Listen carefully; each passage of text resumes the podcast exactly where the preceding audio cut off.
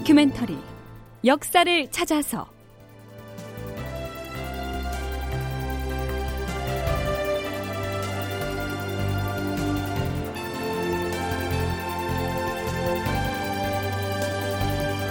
제 887편 포로가 전해준 정보로 송응창을 탄핵하다. 극본 이상락 연출 최홍준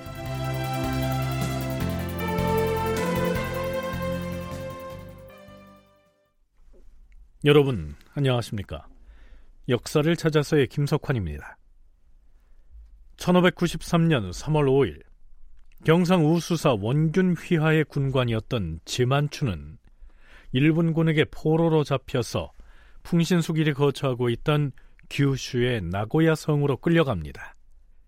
삼도수군 통제사 이순신이 그를 취조합니다. 외국의 처지에서 보면 조선의 군관인 너는 적군의 장수가 아니던가. 풍신수길이 포로로 잡혀간 너를 살려둘 리가 만무한데 네가 목숨을 부지했다는 사실이 놀랍구나. 처음 나고야에 도착하여 풍신수길에게 끌려갔을 때 풍신수길은 저를 불에 태워 죽이려고 했습니다. 그런데 어느 순간 그가 태도를 바꿨습니다. 뭐라? 조선에서 잡혀온 저 포로가 글자를 안다고 하였느냐? 글자라면 한문을 쓸 줄 안다는 것이더냐? 그렇습니다. 시험을 해봤는데 한문을 곧잘 써서 의사 표시를 할줄 압니다. 불태워 죽이지 말고 달리 이용을 하는 편이 좋을 것 같습니다. 음, 그렇다면 내가 저 포로를 너에게 넘겨줄 터이니 네가 데리고 가서 관리하도록 하라. 풍신수길은 소인이 글을 안다는 소문을 듣고서는 자신이 서기를 부리고 있던 반계라는 자에게 저를 넘겼습니다. 반계는 저를 자신의 집으로 데리고 가서 대여세를 지내게 한 다음에 머리를 깎고서 외인의 옷으로 갈아입혔습니다. 그곳에서는 활동이 좀 자유로웠느냐?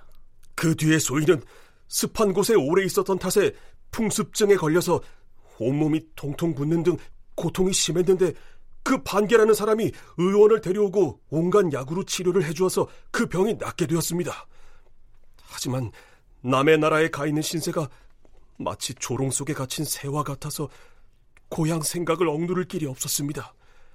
그래서 어떻게든 도망칠 국리만을 생각하면서 포로로 잡혀있는 조선 사람들을 찾아다녔습니다.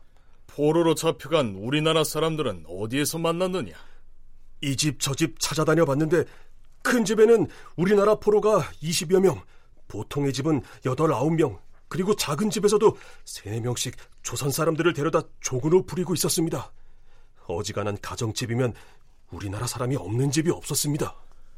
그 조선 사람들 중에 그곳을 빠져나오고자 하는 사람은 없었느냐? 소인이 이 집 저 집을 다니면서 도망갈 뜻이 없는지 은밀하게 물어봤는데 그 중에는 성심껏 그러겠다고 응답한 사람도 있었으나 이미 그곳에서 새로 가정을 이룬 사람들은 돌아올 생각이 없었습니다. 4월 초부터는 김해, 창원, 밀양, 울산 등의 고을에서 포로로 잡혀온 사람들과 은밀히 얘기를 주고받을 수 있었습니다. 특히 창원 향교의 교생 출신인 허명영 등과는 편지로 소통을 하기도 하였는데 서로 계획이 어긋나서 뜻을 이루지는 못했습니다. 그러면 어떻게 빠져나왔느냐? 탈출 과정을 설명해보라. 예, 나리. 임진년 7월에 많은 포로들을 만났습니다. 그가 만나서 탈출을 의논한 조선인 포로들은 동네 사는 성도를 비롯하여 봉수군 출신의 겸손, 목동이었던 박검실, 그리고 산호 신분인 김국과 윤춘, 양산 사람 강은옥과 박은옥, 갑옷 만드는 장인인 김해 사람 김달망 등 12명이었다. 그들은 야음을 틈타 탈출할 계획을 의논하였는데 드디어 7월 23일 밤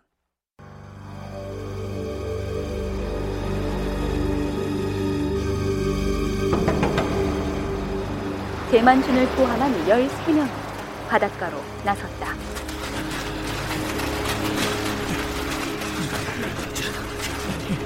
우리가 타고 갈 배를 어디에 대놓은 것입니까? 올라타게. 탔으면 돛을 올리겠습니다.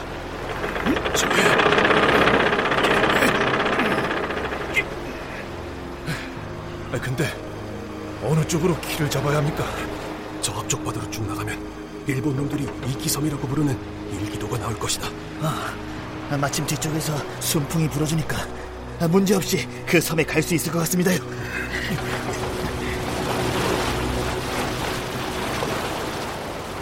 그들은 한참 만에 일기도에 도착하여 그곳에서 밤을 지샜다.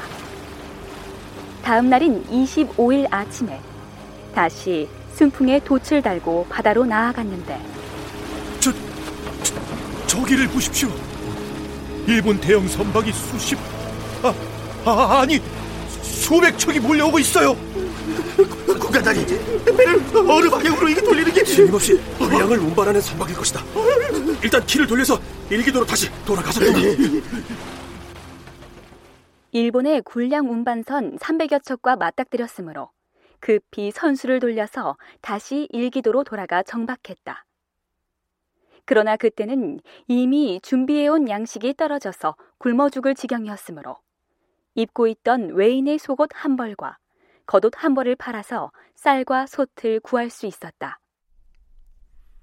제만춘을 비롯해서 일본을 탈출한 포로 일행은 8월 초 사흔 날에야 경상 좌수영에 속하는 동네 앞바다에 도착해서 상륙을 합니다. 그런데 그들이 당도한 동네나 양산 지역은 경상 좌수영에 해당하는 곳으로서 일본군의 점령하에 들었던 것이죠. 자, 그렇다면 이순신 함대 등 조선의 수군이 진을 치고 있던 경상 우수영과는 달리 오랜 기간 일본군이 점령해서 관할을 해온 부산 등지의 경상 좌수영에서는 현재 조선 백성들이 어떻게 지내고 있었을까요? 그 실상 역시 제만춘이 공수한 내용에 잘 나타나고 있습니다. 그래, 동네 그쪽은 사정이 어떠하더냐? 예. 일단 경상 좌수영의 동네 앞바다에 도착하자마자 육지로 상륙을 해서 함께 탈출해온 사람들은 모두 집으로 돌려보냈습니다. 소인은 그 동네 사는 황을거리라는 사람 집에서 며칠 동안 머물렀습니다. 경상 좌수영의 백성들은 어찌 지내더냐? 그 지역에는 우리나라 백성들이 아주 많이 거주하면서 외인들과 왕래하는 것을 전혀 꺼리지 않고 있었습니다. 그럼 동네에서 어느 쪽으로 갔느냐? 동네에서 이틀 동안 머물다가 양산 땅의 사대도라는 곳으로 갔는데 그곳에는 가덕도 등지에 있다가 들어온 조선의 수군들이 무려 400여 호나 집을 짓고 살면서 농사를 짓고 있었는데 외적 20여 명을 추장이라고 부르면서 따르고 있었습니다. 소인은 웅천의 적항령 쪽에 상륙하여 저희 집으로 돌아온 것입니다. 조선 수군의 군관으로서 적에게 포로로 잡혀가 있다가 돌아왔으니 목숨을 구걸하지는 않겠습니다. 동제사 나리께 처분을 맡기겠습니다. 하... 응당 이놈의 목을 베어야 마땅할 것이나. 처음에 주기를 하다가 제먼춘이가 이렇게 말한 정보가 너무나 고급스러운 정보이기 때문에 조정에 보고를 해가지고 그 정보원을 활용하고 계속 근무를 할 수 있게 합니다. 그래서 이제 이 내용이 저는 신뢰성이 있다고 보는 게 그 당시에 그런 그 같이 왔던 사람들 여러 사람 신문해 가지고 이, 이 사람 말은 같은지 그걸 다 대조를 해봤고요. 그 다음에 조선 후기에 그 원중거라는 사람이 쓴 화국지에도 보면은 제만춘의 말을 그대로 인용해가지고 언급한 게 있습니다. 그 당시 조선 수군의 전선이 우수하다 하는 그런 내용을 언급한 적이 있는데 제만춘이가 그때 일본에서 한 내용 어, 그걸 그대로 인용을 한 것도 있습니다. 그래서 어, 제만춘이가 말한 것은 굉장히 신뢰가 있는 그런 정보다. 저는 이렇게 평가를 합니다. 순천향대 이순신 연구소 재장명 소장의 얘기 들어봤는데요. 이순신은 평소에 군유를 매우 엄격하게 적용하는 장소로서 적에게 투항을 했다가 돌아온 사람을 가차없이 처형하는 등 평소 매우 단호한 모습을 보입니다. 그런데 이 제만춘에게는 죄를 묻지 않고 수군으로 다시 복귀하도록 배려를 하죠. 그만큼 그의 입에서 나온 정보가 가치가 있었던 것이었다. 이런 얘기죠.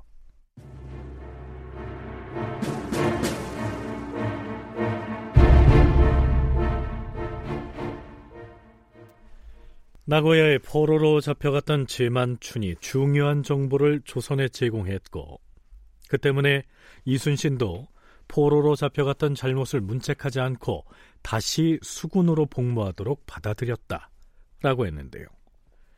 임금인 선조 역시 이 제만춘이 진술한 공초 내용을 중요하게 받아들였던 모양입니다. 선조 26년 12월 5일의 실록 기사를 보면요. 선조가 명나라 황제에게 그동안 송응창이 제멋대로 일본에 사람을 보내서 화친교섭을 시도했었던 내막을 고하면서 바로 그 제만춘의 공술 내용을 근거로 제시하고 있습니다. 주상전하, 명나라에 가는 사은사에게 주어 보낼 주문의 초본을 일단 완성하였사옵니다. 어디 가져와 보라.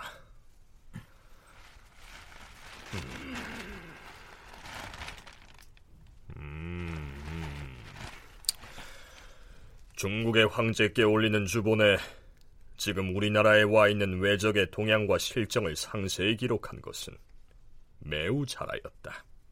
그런데 과인의 생각으로는 송응창이 자신의 부하인 사용제와 서일관을 외적의 소굴에 보내서 강화를 해달라고 애걸복걸한 것은 우리나라를 무너뜨리고 천하를 그르치는 짓이다. 송응창의 이러한 소행은 중국의 황제라면 결코 용서할 수 없는 일이다. 하지만 이 중국 조정에서는 송응창이 개인적으로 가짜 사신을 보내서 강화를 애걸한 사실은 그 전말을 잘 모르고 있을 것이옵니다. 그러니까 과인이 이번에 황제에게 올리는 주본에 그 내용을 낱낱이 적으려고 하는 것이다.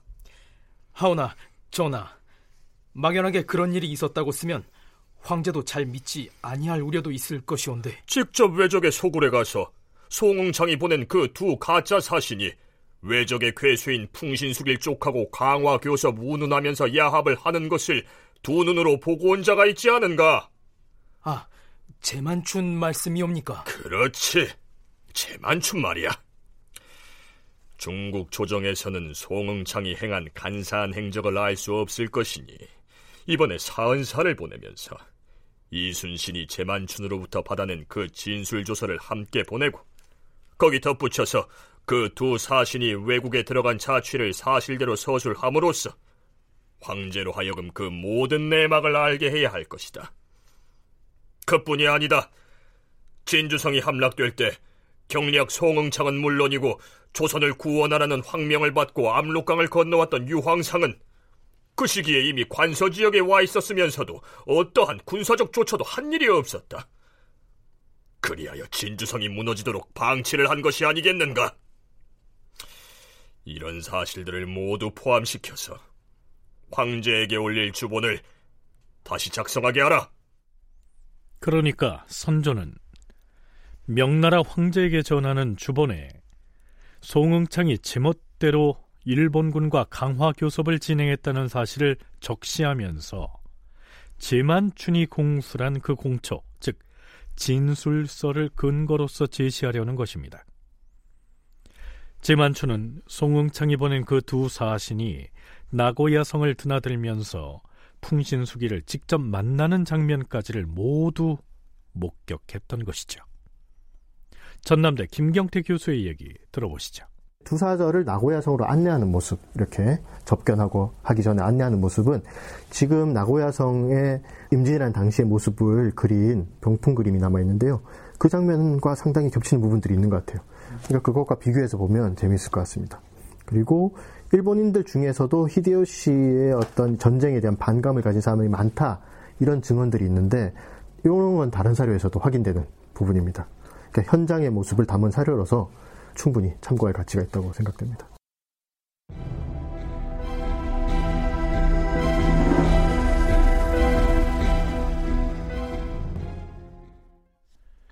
자, 우리는 앞에서 경상우 수영의 군관이었던 제만춘이 어떻게 해서 일본군의 포로가 됐고 어떻게 일본으로 끌려갔으며 그곳에서 어떻게 지내다가 또 어떤 경로를 거쳐서 탈출해서 다시 경상도의 고향 땅으로 돌아왔는지 등등의 내용을 그가 공수란 공초에 근거해서 살펴봤습니다. 그런데요, 그 정도의 진술만 가지고 정보 가치가 크다고 평가할 수가 있을까요? 아니지요. 무엇보다도 송응창이 보낸 두 사신이 일본에 건너가서 어떤 행적을 보였고 또한 도요토미 히데요시 측과 어떤 방식으로 강화 협상을 진행했었는지에 대해서는 아직까지 제만춘의 이야기를 듣지 못하지 않았습니까? 자, 이제부터 그 내용 들어보시죠. 이제까지는 네가 포로로 잡혀서 일본에 갔던 일이며 그곳에서 도망쳐 나온 얘기만을 들었다. 이제부터는 네가 풍신수길의 본고지인 나고야 성에서 보고 듣고 겪은 얘기를 다 털어놓아야 할 것이다. 예, 동제사 나리 성심껏 설명해 올리겠습니다. 네가 보기에 풍신수길이라는 자는 어떤 인물이며 그가 머물고 있는 나고야는 그 위치가 어떠하였는지 말해보라. 예, 나리. 그곳 사람들은 풍신수길을 보통 태합이라고 부르고 그의 큰아들을 관백이라 불렀습니다. 그 이전에는 풍신수길을 관백이라고 불렀고요. 따라서 선조실록에서는 모두 관백 이렇게 표기하고 있는데요. 아마도 지만춘이 갔을 때에는 그의 아들에게 이 관백이라는 호칭을 물려줬던 것 같습니다. 그리고 그들의 본거지가 있는 나고야는 일본의 서쪽 해안에 자리하고 있는데 그 떨어진 거리는 21날이 걸리는 거리이며 수로로는 12틀이 걸리고 거기서 대마도까지는 배로 사흘이 걸립니다. 외적의 수기인 풍신수길이 거처하는 나고야 성은 그 규모가 웅장하다 하였는데 어떻게 생겼으며 언제 지은 것이라던가 작년 5월에 풍신수길이 20만 명의 군사를 거느리고 나고야로 가서 주둔하며 그곳에 세 겹의 성을 쌓고 누각을 6층으로 높이 올려 지어 놓았습니다. 그러면 풍신수길이 그 누각을 차지하고 있던가? 그렇습니다. 6층 누각은 나고야 성의 한가운데 있고 수길은 항상 그 위에 있으며 세 겹으로 둘러싼 성의 머리에는 모두 층계로 된 조총 사격대를 설치해 놓았는데 총 쏘는 무기들과 방어하는 시설들은 이루 말할 수 없을 만큼 강고하였습니다. 성 안에 일반 백성들은 살고 있지 않던가? 예, 나리. 성 안에는 다만 창고와 관사만 있고 백성들의 살림집은 성 바깥에 질비하게 지어져 있었습니다. 당시 나고야 성은 도요토미 히데요시가 전쟁을 총지휘하던 조선 침략의 사령부이자 출병 기지였지요. 재장명 소장의 얘기 이어집니다. 그게 이제 전쟁 대본영입니다. 그러니까 이제 일본군들이 어, 조선의 전쟁을 일으키려면은 아무래도 제일 가까운 곳에 전체 전쟁을 지휘하는 본부가 필요하지 않겠습니까? 그런데 본토는 멀고 그러니까 제일 가까운데 큐슈 지방에 바로 그 앞에 이제 배가 출발할 수 있는 그런 지역이죠. 그래서 거기다가 1591년도에 어, 나고야 성을 이렇게 그 인력 동원해가지고 이제 지었습니다. 그래서 거기 성 자체가 안에 보면 이제 각각 그 본건 영주들끼리 이렇게 이제 다 그 주둔할 수 있는 그런 공간들이 다 마련돼 있고 도요토미 히데요시가 있는 곳은 더 휘황찬란하게 아주 그 아주 힘쳐 아주 그 깊은 곳에 6층짜리 건물에 다 이렇게 이제 있었고요. 그래서 전쟁을 지휘할 수 있는 본영입니다. 나고야성 자체가. 자 다음 시간엔 송응창이 보낸 두 사신이 일본에서 누구와 어떤 방식으로 강화 협상을 벌였는지를 살펴보겠습니다. 다큐멘터리 역사를 찾아서 오늘 순서 마치겠습니다.